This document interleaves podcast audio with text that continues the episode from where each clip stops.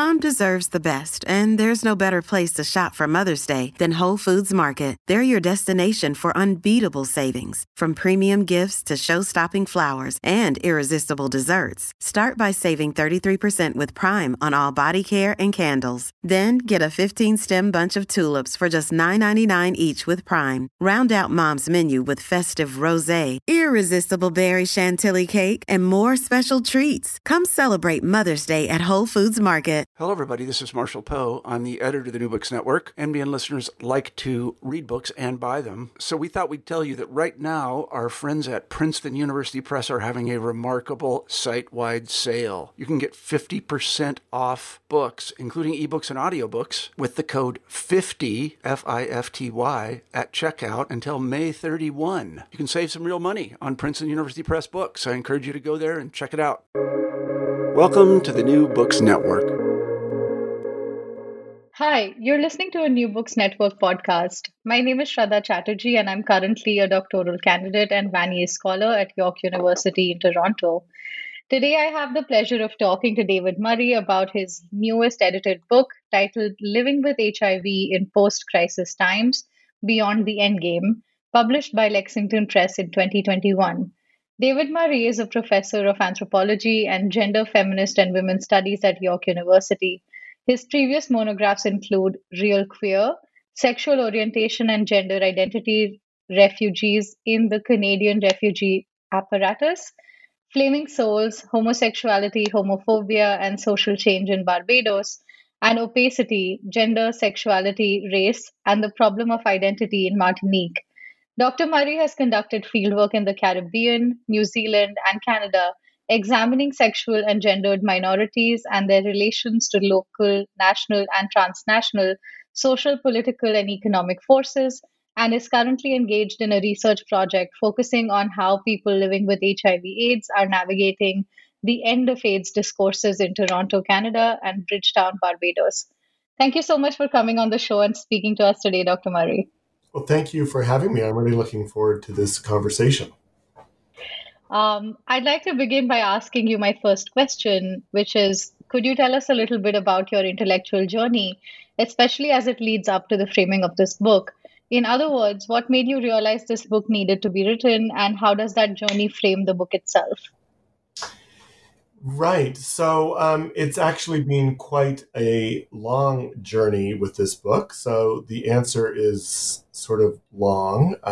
Just stop me if I'm going on, but there's a lot that sort of, that question makes me think about sort of a lot in terms of how it all came to happen. But I'd say in general, the book developed through a combination of personal experiences and also questions that sort of come from my training as an anthropologist.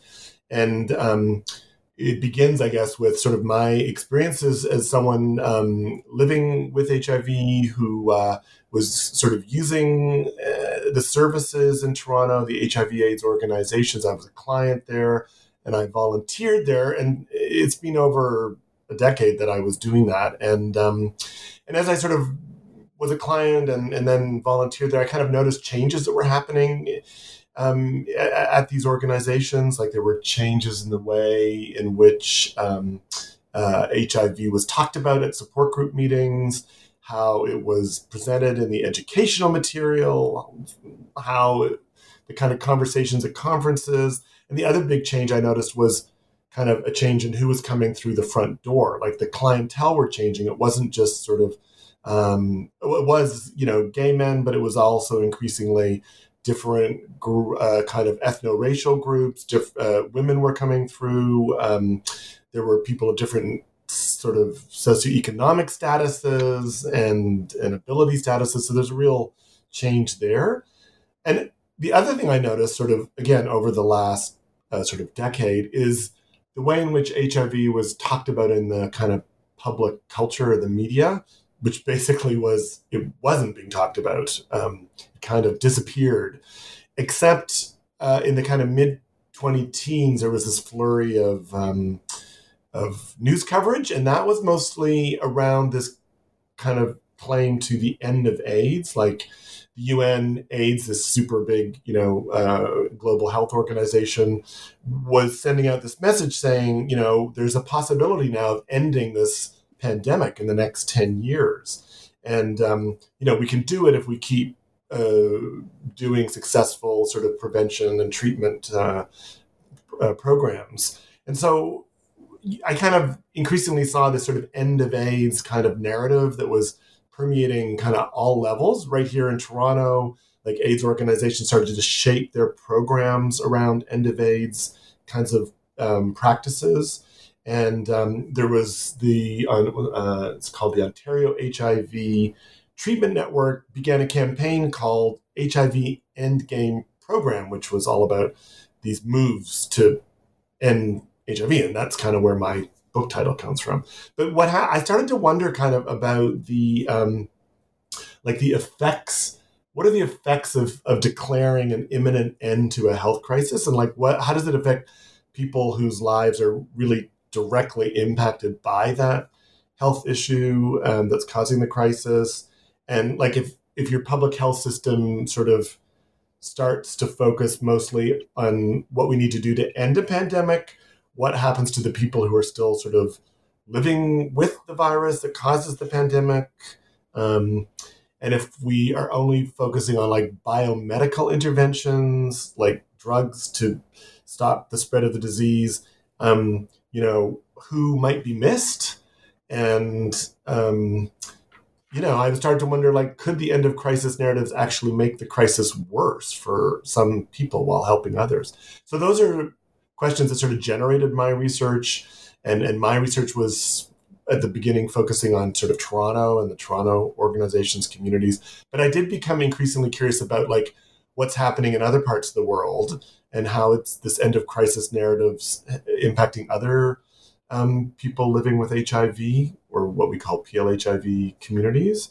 And I was just really curious to find out, are they facing similar or different challenges to what was happening in Toronto? And if there are different challenges, why? What's the reasons? And I just sort of wanted to know more about, what does this global pandemic that's now, 4 decades old, were things getting better for PLHIV in different parts of the world? Were they worse? Were they changing?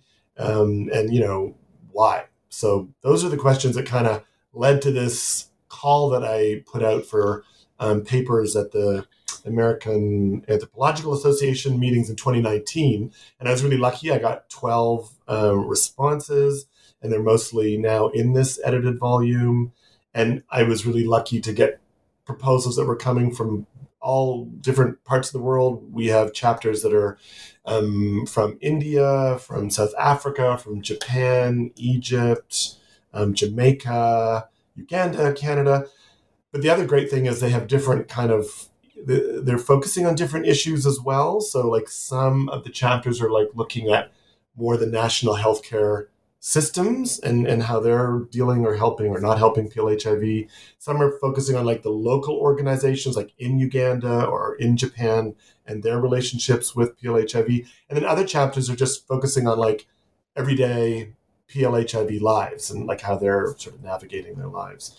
And the other sort of just lucky coincidence was that the chapters focus on different PLHIV populations. So again, there's one chapter that focuses on HIV positive kids in Uganda, another one that talks a bit about transgender or Hijra communities in India, another one that's looking at HIV positive women in a poor urban neighborhood in Jamaica. And then, another one looking at older gay white men living with HIV in Toronto. So that sort of is what really worked for me in terms of getting that kind of coverage. So that's sort of how I got to that's a long-winded answer, is how I kind of came to be involved in this book. Thank you for sharing that with us. And of course, I'm sure it frames the book also in a specific kind of way, that it was first a call for a conference panel and then became a book. And relatedly, what would you say are the central arguments of the book, and how are the chapters organized? Yeah. So the book, I mean, you know, from those sort of general questions and interests, I was really sort of struck by, once we looked at these papers together, that they did sort of, I mean, they're, again, very different in their topic and content, but they did sort of, there were about at least three sort of general kind of insights or arguments emerging from the book. And I'd say the first one is that, you know, I think what these chapters demonstrate is that at the very least we have to recognize the HIV crisis, the HIV AIDS crisis is not over, or nor is it about to end in many parts of the world, and that it actually may be getting worse for a number of people and communities in different locations. And that may in part be due to all this kind of end of crisis conversation.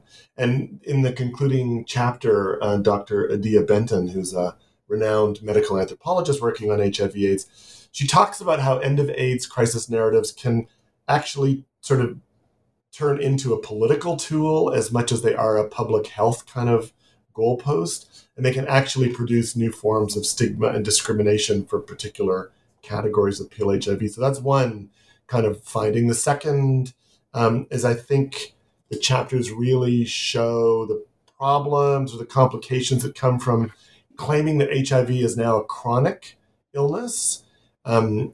And this is this big shift that happened in the last 20 years. HIV used to be viewed and understood as a terminal illness, because if you had it, most people died. It was extremely serious. And then these medications came along known as ART, antiretroviral therapy, in the late 90s, early 2000s. They really changed the game, and they keep many PLHIV from developing severe disease, and they keep many people healthy and alive for an almost normal lifespan. And so that's part of what's being, that's a big part of this change towards saying, okay, it's a chronic illness, and, you know, now we can get towards ending it. But really, these authors show that this shift from terminal to chronic doesn't actually translate to a necessary change in the quality of life or the complexity of challenges for PLHIV.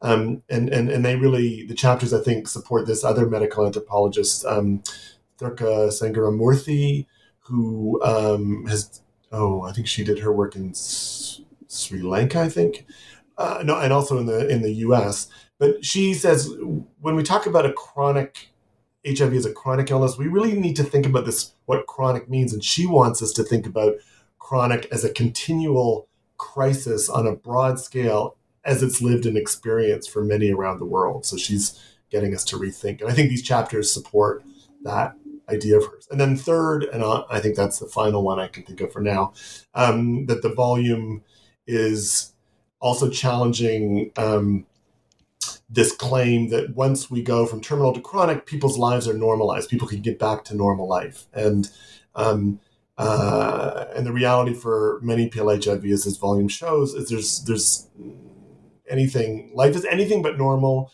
even if you have access to these medications. You know, there are continue to be economic and political and social inequities that intersect with an HIV positive status. And those contribute to really significant forms of discrimination or physical or mental health challenges for PLHIV. So I think those are three of the kinds of, you know, overarching contributions you see across the chapters. Yeah, and I think the chapters powerfully suggest, as a lot of, I think, queer theory also suggests, that normalization is the problem. And, you know, it creates the problem in people's lives in many ways.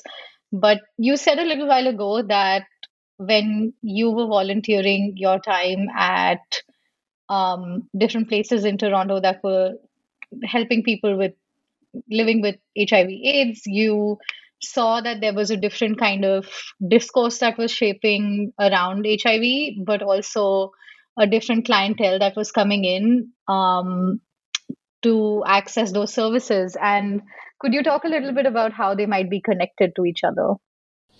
And sort of the difference between or the kind of narratives that were circulating about HIV and then the clientele. Yeah, like, would you think that they are connected actually to each other, that the changing nature of the clientele was shaping a different discourse or something? Well, I think there was an increasing disconnect between some of the discourses and the clientele coming in, because like at one organization, there was a lot of focus on, we can end this crisis and here's what we need to do. And they shifted to sort of focusing on certain kinds of programs or targets. So one of the ways in which, there's a few mentions of this in the book, but it isn't maybe a central theme. There was this development of what's called the PrEP campaign, which is a campaign to help prevent the spread of HIV by people who are at risk taking HIV medications on a regular basis before they're HIV positive. And so that these medications have been shown, I think PrEP stands for pre-exposure prophylaxis. So if you take these medications regularly and, are engaging in sexual activities, they would prevent you from acquiring or being infected with the virus. So that's great. And so PrEP was this sort of, if we can, get high risk or vulnerable populations to be taking PrEP. But the problem with that was that really shifted the focus to a particular group of people, who are at risk and really putting funding and labor and resources into that. But then the people who are coming in, some of them, are people who are living with HIV, and they were very different kinds of people. Some of them were, older gay white men. Some of them were sort of fairly newly arrived immigrants from, let's say, HIV or countries where HIV is quite. So they were arriving HIV positive from countries like in Africa, some African countries and some South American countries. Some of them are mothers. Some of them are really struggling around adjusting to life in Canada and employment issues. And these campaigns that were all about helping us end HIV really weren't addressing those issues and needs of those. So the organizations are changing, but it's being this kind of, disconnect sometimes between what's sort of circulating as what our official sort of policies are or what we're getting funded for and what actually the needs are. I think that's very illuminating and definitely in line with a lot of the things that are in the book as well. And the various chapters in the edited volume come together in kind of making a serious and critical intervention by contesting ends of AIDS narratives, as you yourself have just said. And could you speak to us a little bit about the various investments in these narratives? What goals are achieved when we say the AIDS crisis is over or close to being over? And who does this really help? Yeah, that's a good question. Well, I think first I would say, what I think most of us in this book are trying to say is there's nothing wrong with, wanting to see the end of AIDS. Of course, everybody wants to see the end of AIDS, right? And also one of the good things that the kind of end of AIDS sort of campaign has done is really help us recognize like how much has changed, and recognizing really significant achievements, over the 40 years in the fight against HIV/AIDS. And a lot of that is really due to the activism and the advocacy of people living with HIV, really fighting for better access to treatments and better support services, like safe sex campaigns, the arrival of ART, new knowledge, scientific knowledge about how the virus works in the body. There's more anti-discrimination policies. All this is great. And they really have, that's made a difference in the lives of many PLHIV. And so, we do now, I think many of us want that optimistic, like, it's going to end soon. Of course we want that. But when you kind of put all the HIV AIDS kind of program eggs and the end of eggs in the end of AIDS basket. I'm not sure that's not a very good metaphor. But when you kind of put everything and really direct your energies towards this one kind of goal, it does mean that kind of ongoing challenges and issues for people who are living with HIV/AIDS get sidelined or deprioritized. So, you know, when we see all this coverage about ending AIDS, you don't see much discussion about whether really that's true for people who are living with HIV. And we don't see much, you know, acknowledgement that there's still no way to eliminate the virus once it's in the body. There is no treatment currently that eradicates the virus from the body. And so the end of AIDS narratives aren't really acknowledging the ongoing challenges for those who are living with it.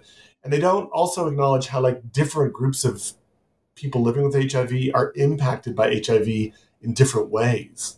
So in some parts of the world, you know, ART medications, they're not available or there's not a steady supply. So people are getting sick and dying from AIDS.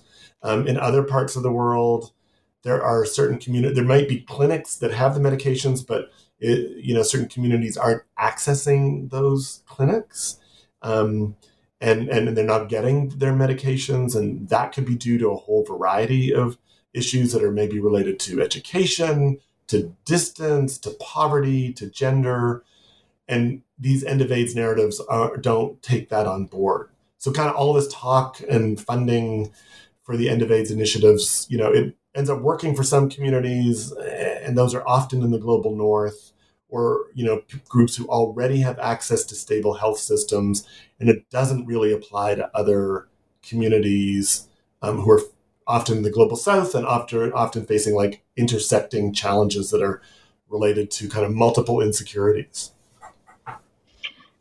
I mean, yeah, and I think a lot of the chapters do speak to precisely these problems and talk about how in different contexts it's the social, economic, and political kind of structures that get kind of undervalued in these new discourses, and the individual management of HIV/AIDS becomes very, very important. And I think that is kind of my next question, which is that many authors argue that the end of AIDS narratives can emerge when HIV/AIDS is kind of insulated as a disease that can be managed by positive living. And this emphasizes the agency of individuals living with HIV/AIDS, and what gets missed out when, this happens is kind of like serious attention to things like geography, race, class, differentiated access to HIV/AIDS drugs and treatment. And how does this actually harm the reduction of HIV/AIDS, you think? Yeah, no, that's a good observation. I would say that's another kind of theme that's sort of running throughout the book is, with the arrival of these ART therapies and with the change in health status from terminal to chronic, you have seen this sort of emergence again over the last 20 years of what are called positive living programs. And there's quite a bit of research on them. And the authors do, yeah, you're right. They talk about them in a number of their chapters. And, you know, these positive living programs, again, they have good intentions. They're about helping people who are living with HIV to sort of mentally and emotionally cope with, you know, living with this virus and really help them return to kind of their everyday so-called normal lives after the diagnosis. And so positive living programs have these two meanings. It's programs for positive people, but it's also about helping people live your life with a kind of optimistic, you know, positive mental orientation. And so that's great. But yeah, what you are noting is how the authors, quite a few of them, talk about how that can also be a way of offloading the responsibility of being HIV positive entirely onto the patient. There are these very individualized sort of therapeutic frameworks. And, one of the sort of unintended outcomes can be that people who are being trained around sort of a kind of positive living framework end up feeling responsible, entirely responsible for their own health and for preventing the transmission of the virus. And so, if you're made to feel that your health is entirely your own responsibility, if something goes wrong, or if you become depressed or you're facing other challenges, then it makes it feel like or seem like you're the one who's responsible for fixing things. And so the other thing, which is back to a point I've made earlier, is that positive living programs, they don't often engage with the bigger structural problems that you were pointing out, like, how there's bigger problems that can be contributing to unhealthy or risky environments. Like, well, you've mentioned some of them, but, ongoing unemployment or unsafe working conditions, poorly paid work, criminalization of certain kinds of work, gender violence, trans, homophobic violence, racial discrimination, like all of those are larger structural problems that often, aren't really being talked about in a positive living program. So that is one of the, that's definitely something that's raised by quite a few of the authors. And your response kind of makes me think about Vaibhav Saria's chapter, but also Vaibhav's book that came out earlier this year, which is Hijras, Lovers, Brothers, where I think one of the central questions that Vaibhav is asking is around this idea that the trans people that Vaibhav is working with are very aware of what HIV is and how it's spread and what it does, but at the same time, they are not having safe sex. And the question is precisely this, that, even like despite this awareness, what is it that still allows for this kind of behavior to continue? And to make it very clear, I mean, of course, Weber was not asking this question from a stigmatizing perspective. Weber was genuinely curious about the social and the political conditions around which, even in fact, to some extent, the psychic conditions around which HIV/AIDS is not seen as something that should necessarily be prevented. What leads life to that point where you don't. And I think, again, this kind of individualizing narrative that happens around the end of AIDS, or this idea that it is a chronic disease and you can live with it through like a balanced lifestyle or whatever, kind of actually really discounts the really like prevalent conditions of oppression or marginalization or stigma or poverty or precariousness that kind of do not make HIV/AIDS a threat in the way that it would be a threat in other lives that are not marked by stigma or precarity. Yeah, Dr. Saria's chapter in their book is really important in exactly sort of showing what you're saying. That point about, which many people would sort of not, it doesn't make sense at first when you hear that. It's like, okay, here's a group of people who know that some of their activities are risky. They know what HIV is. They know about, its effect. They also know there are medications, not that they're always available or easy to access.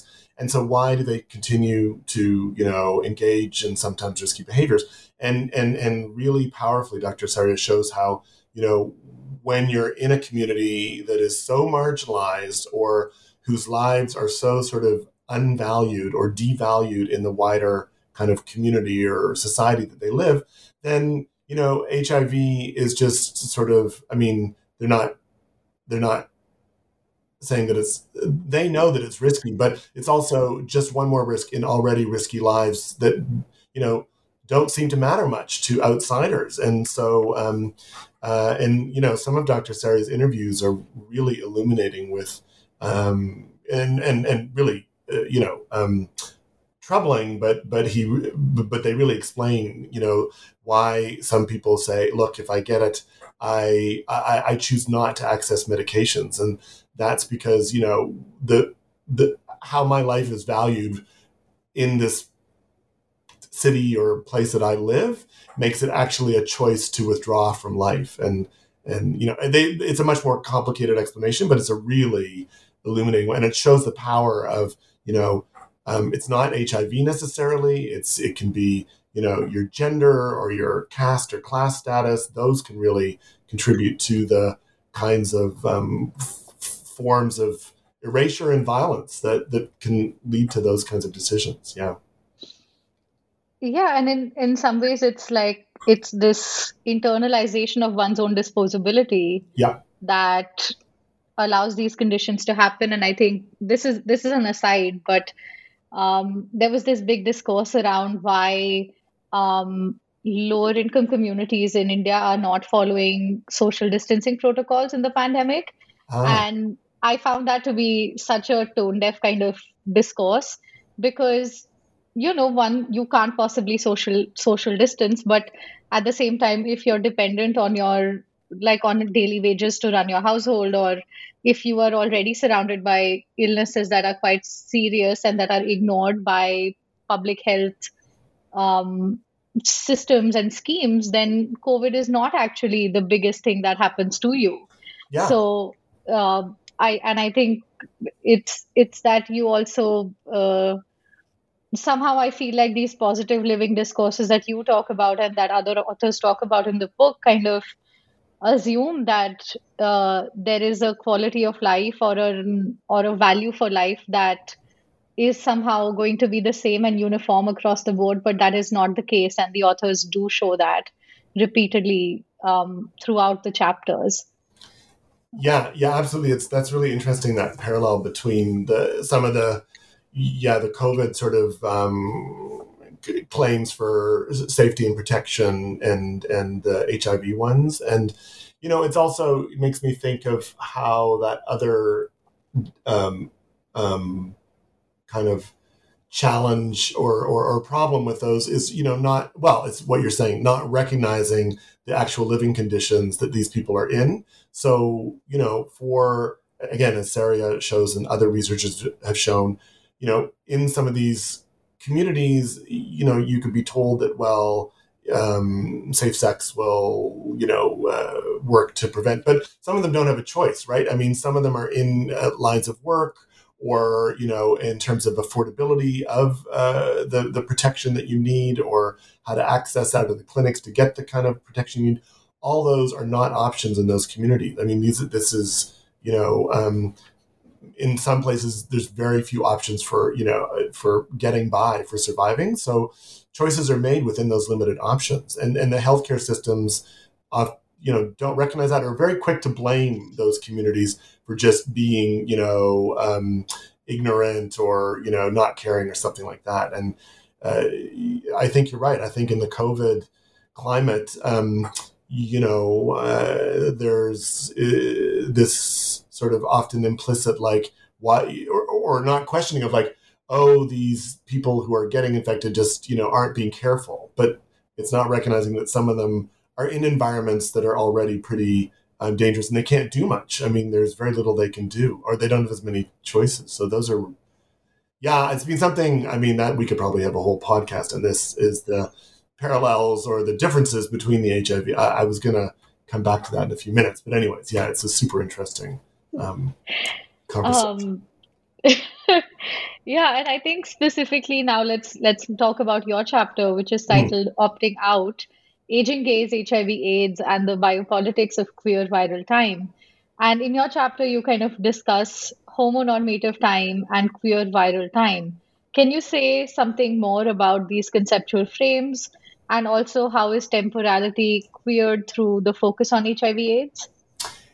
Yeah, so my chapter is focusing on this sort of group of older gay white men in Toronto who have all been living with HIV for decades. They're long-term survivors. And what they had done, and I was introduced to them, they sort of formed an independent support group, and it's not affiliated with any organization, any service in Toronto, and they did that on purpose. And they're actually very critical of most of Toronto's HIV/AIDS services and organizations. They feel it's kind of what we were talking about before. They feel that the organizations are really only interested in the kind of end of AIDS sort of projects, and they're really too focused in just relying on sort of pharmaceutical companies and their drugs as the way to solve this problem. Or they think, they find that these organizations are just really now targeting or talking to sort of young gay men, or conversely seem to be only interested in sort of new immigrant HIV positive communities.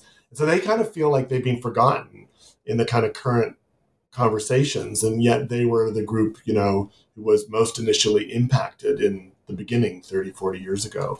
And that really pisses them off quite a bit. So they're pretty frustrated, and they really come to rely on each other for support and how to manage these challenges. And so what I argue in the chapter is that that critique of the sort of contemporary HIV/AIDS sort of landscape in Toronto, it's a critique also of the sort of dominant narrative of HIV/AIDS that circulates in the queer community and in the sort of larger media. And you know, that narrative saying AIDS was a problem, big problem in the past. We've responded to it. Things are getting better, and now we're on our way to end it. That's the narrative. And I call that sort of the homonormative AIDS narrative, or also you could call it hegemonic queer viral time, because that's the sort of powerful story that we hear. But that group, that perspective introduces a kind of different timeline and a different storyline. And it's not moving in the same direction, and it's not moving towards an end. They're still seeing this as a crisis. It's still very much a part of their everyday lives. So they're working with a different timeline. That's, to me, was really interesting. And they kind of remind us, I think, that, you know, queer communities who often get positioned as marginal, but they, within those communities, can be silencing or ignoring some of their own members who are facing challenges, you know, in this case, due to their health status. So, yeah, that's sort of what kind of emerged in my chapter, yeah. I also read specifically these concepts in your chapter, or the question of temporality in your chapter, as speaking to the question of temporality within larger reflections on what crisis is. And usually like crisis will be understood as this big event that happens, and then there's like a pre-crisis and that time, and then there is a crisis that happens, and then there is a post-crisis time. But then the chapter that you write actually demonstrates very well that in some ways, in many lives, the crises are kind of interminable, and they are ongoing, and they are overlapping. So this idea that crisis is an event actually doesn't fit very well with these narratives, precisely because imagining crisis as an event also takes away from the fact that crisis can be the crisis of everyday life. Yes, so, yes, yeah. No, I think it's been a bit of a trend in medical anthropology around HIV and a little more broadly in the last few years to think about that issue that you're raising, like the sort of issues of time, particularly in relation to public health interventions, and specifically around that idea of a public health crisis. And it's very much what you've just said, that, you know, crisis in public health infrastructures is kind of built around a set of assumptions, just as you outline them. But the problem is, especially as I'm interested in when you move to the end point of that arc, the crisis is over, the crisis is contained. I think what is being, not just me, many are drawing attention to is, you know, who gets sort of displaced by that end, and like who's, you know, really, who is the crisis ending for, but who might it continue for? And even, again, as a number of people have pointed out, like Dr. Benton, like, how does that narrative itself actually maybe intensify a crisis for other people? And the other really interesting dimension is, and this might be quite specific to HIV, but it may end up being relevant to other health crises like the current COVID one, is when you have an illness or a health issue that gets defined as chronic, well, how do you bring chronic and crisis together? And chronic implies this long-term, every day, and crisis is this sort of like intense kind of movement into intensity and then de-intensifying. And so there can be a real misalignment or a real disconnect between the crisis narrative and the people who get kind of framed as dealing with living with something that's chronic. And I think what you're suggesting is like maybe crisis needs to be kind of turned in, like we need to recognize the chronicity of crisis. And that really shifts, I think, a lot of the kind of our popular assumptions about like, you know, working with that term as a way to understand, in this case, health issues. Yeah.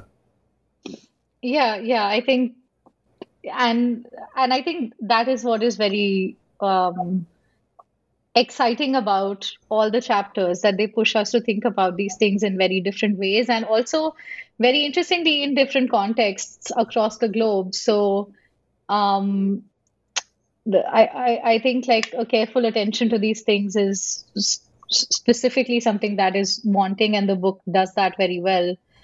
And I think in some ways, both Robert Lorway and Adia Benton, whose conclusions frame all the chapters of your book, ask us to think about how living with HIV/AIDS can help us imagine new ways of collectivizing and building community, which I found to be particularly exciting. Mm-hmm. And my question is, how does critically intervening in end of AIDS narratives open up these possibilities? Yeah, I think I agree that those concluding chapters by Rob and Adia, they're pointing both towards sort of new directions in HIV research and activism, and particularly, as you say, in relation to building community. And thinking about how to address new and ongoing sort of challenges related to HIV.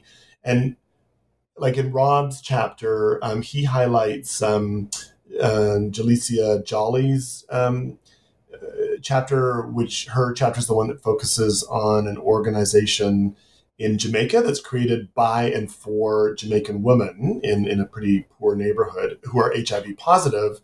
And this organization really emphasizes a kind of sex-positive approach to talking about HIV and health, and it really supports these women in teaching them skills and building confidence in how to speak out about public health issues or policies that are often overlooking or misrepresenting them. And Rob also actually sees hope in the group that I worked with in these older HIV-positive gay white men, because you know, the fact that they're refusing to kind of accept these mainstream narratives of AIDS and remind us that like the current interventions may not be enough are ways in which, you know, you can see grassroots activism and organization, you know, that's maybe outside the sort of mainstream public health sort of systems can be the place in which, you know, we may see new forms of or new formations that are really going to help people who are living with HIV and address those challenges we've talked about. And then Adia's, she puts forward a little bit of a different challenge in her chapter, which I thought was, and she's her book actually also works with this theme. And she's saying maybe the problem is The problem is talking about HIV as an exceptional disease that is demanding like these exceptional interventions. And she's kind of suggesting, and she's not alone, that, you know, all this kind of time and money and labor that's gone into creating specific HIV interventions and programs and responses, and, you know, in parts of the world, that's huge parts of, you know, state budgets. Maybe that could be better directed towards addressing some of those larger structural inequities that are really just as important, or maybe more important, that are contributing to the poor health or risky behaviors or, you know, of many communities and regions around the globe. So that's a really interesting and provocative kind of, you know, challenge that she puts forward.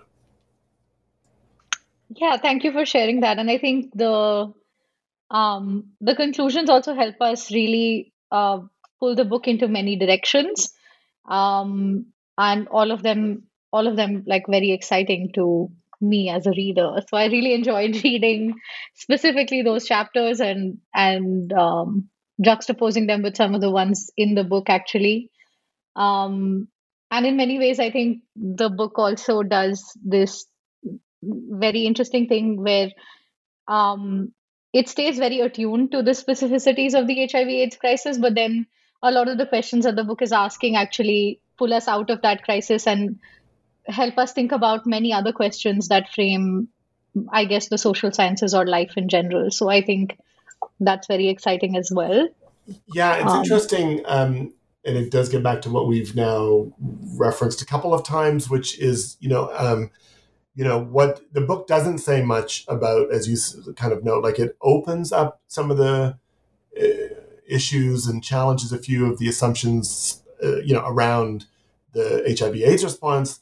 But in those concluding chapters, we start to see how this could also lead us to ask questions about other health kind of questions around health, but also even more broadly, as you kind of indicated, like questions about ideas of crisis and stuff. And it's, we've all talked about this as we kind of, all the contributors, and it was actually a bit of a challenge at one point. This book was in process, like it was getting edited and copy edited and revised as the COVID pandemic hit.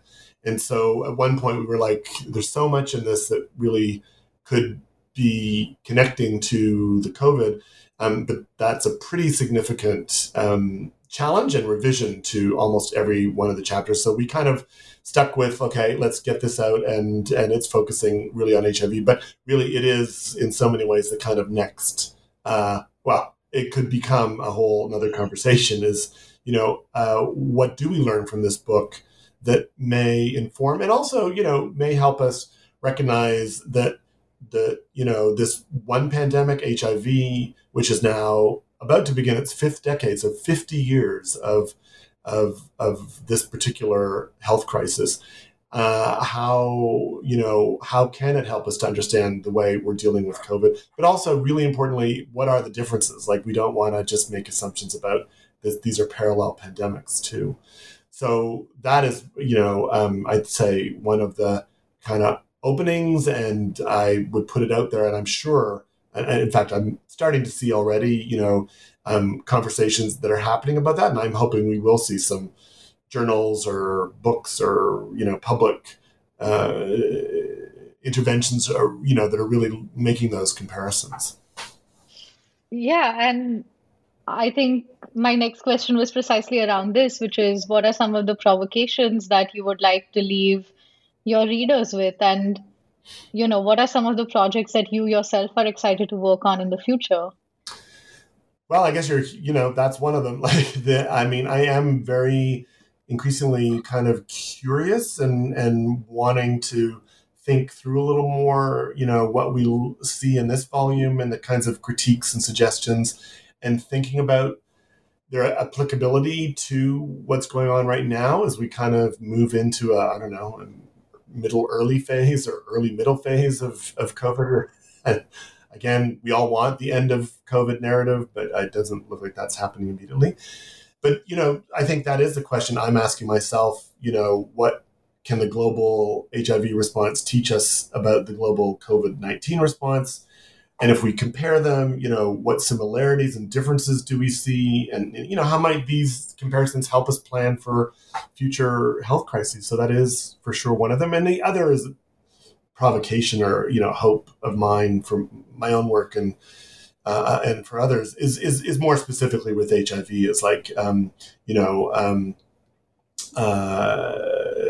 if, the crisis isn't ending for some communities, then why is that? And what do we need to do to really work towards ending the crisis? And how do we sort of reframe maybe our approaches that to trying to mitigate or control or eradicate HIV/AIDS? So we're not just focusing on the biomedical. So we're not just talking about like getting, medications and drugs into people, which is super important, but clearly not the only issue at hand. And I think that's what the chapters are telling us. So So yeah, how do we start addressing some of those bigger infrastructural issues and inequities? Yeah, I think that was fantastic, and again, truly some of the things that the book does leave us with. For our listeners, I'd like to quote some lines from the book to end this interview, and I quote, "All of the chapters underscore the well-established but still under-acknowledged argument that the HIV/AIDS response cannot be organized solely through biomedical, data-driven interventions. Intersecting political, economic, and social structures of inequality operate on multiple scales, local, regional, and global, and impact all dimensions of the HIV/AIDS response, from identifying at-risk populations to addressing stigma and discrimination to developing effective treatment protocols," end quote. In many ways, I think this is essential reading for anybody working on HIV/AIDS, public health, queer life and living, biopolitics, all of those things. And Living with HIV in Post-Crisis Times is now available in bookstores and online.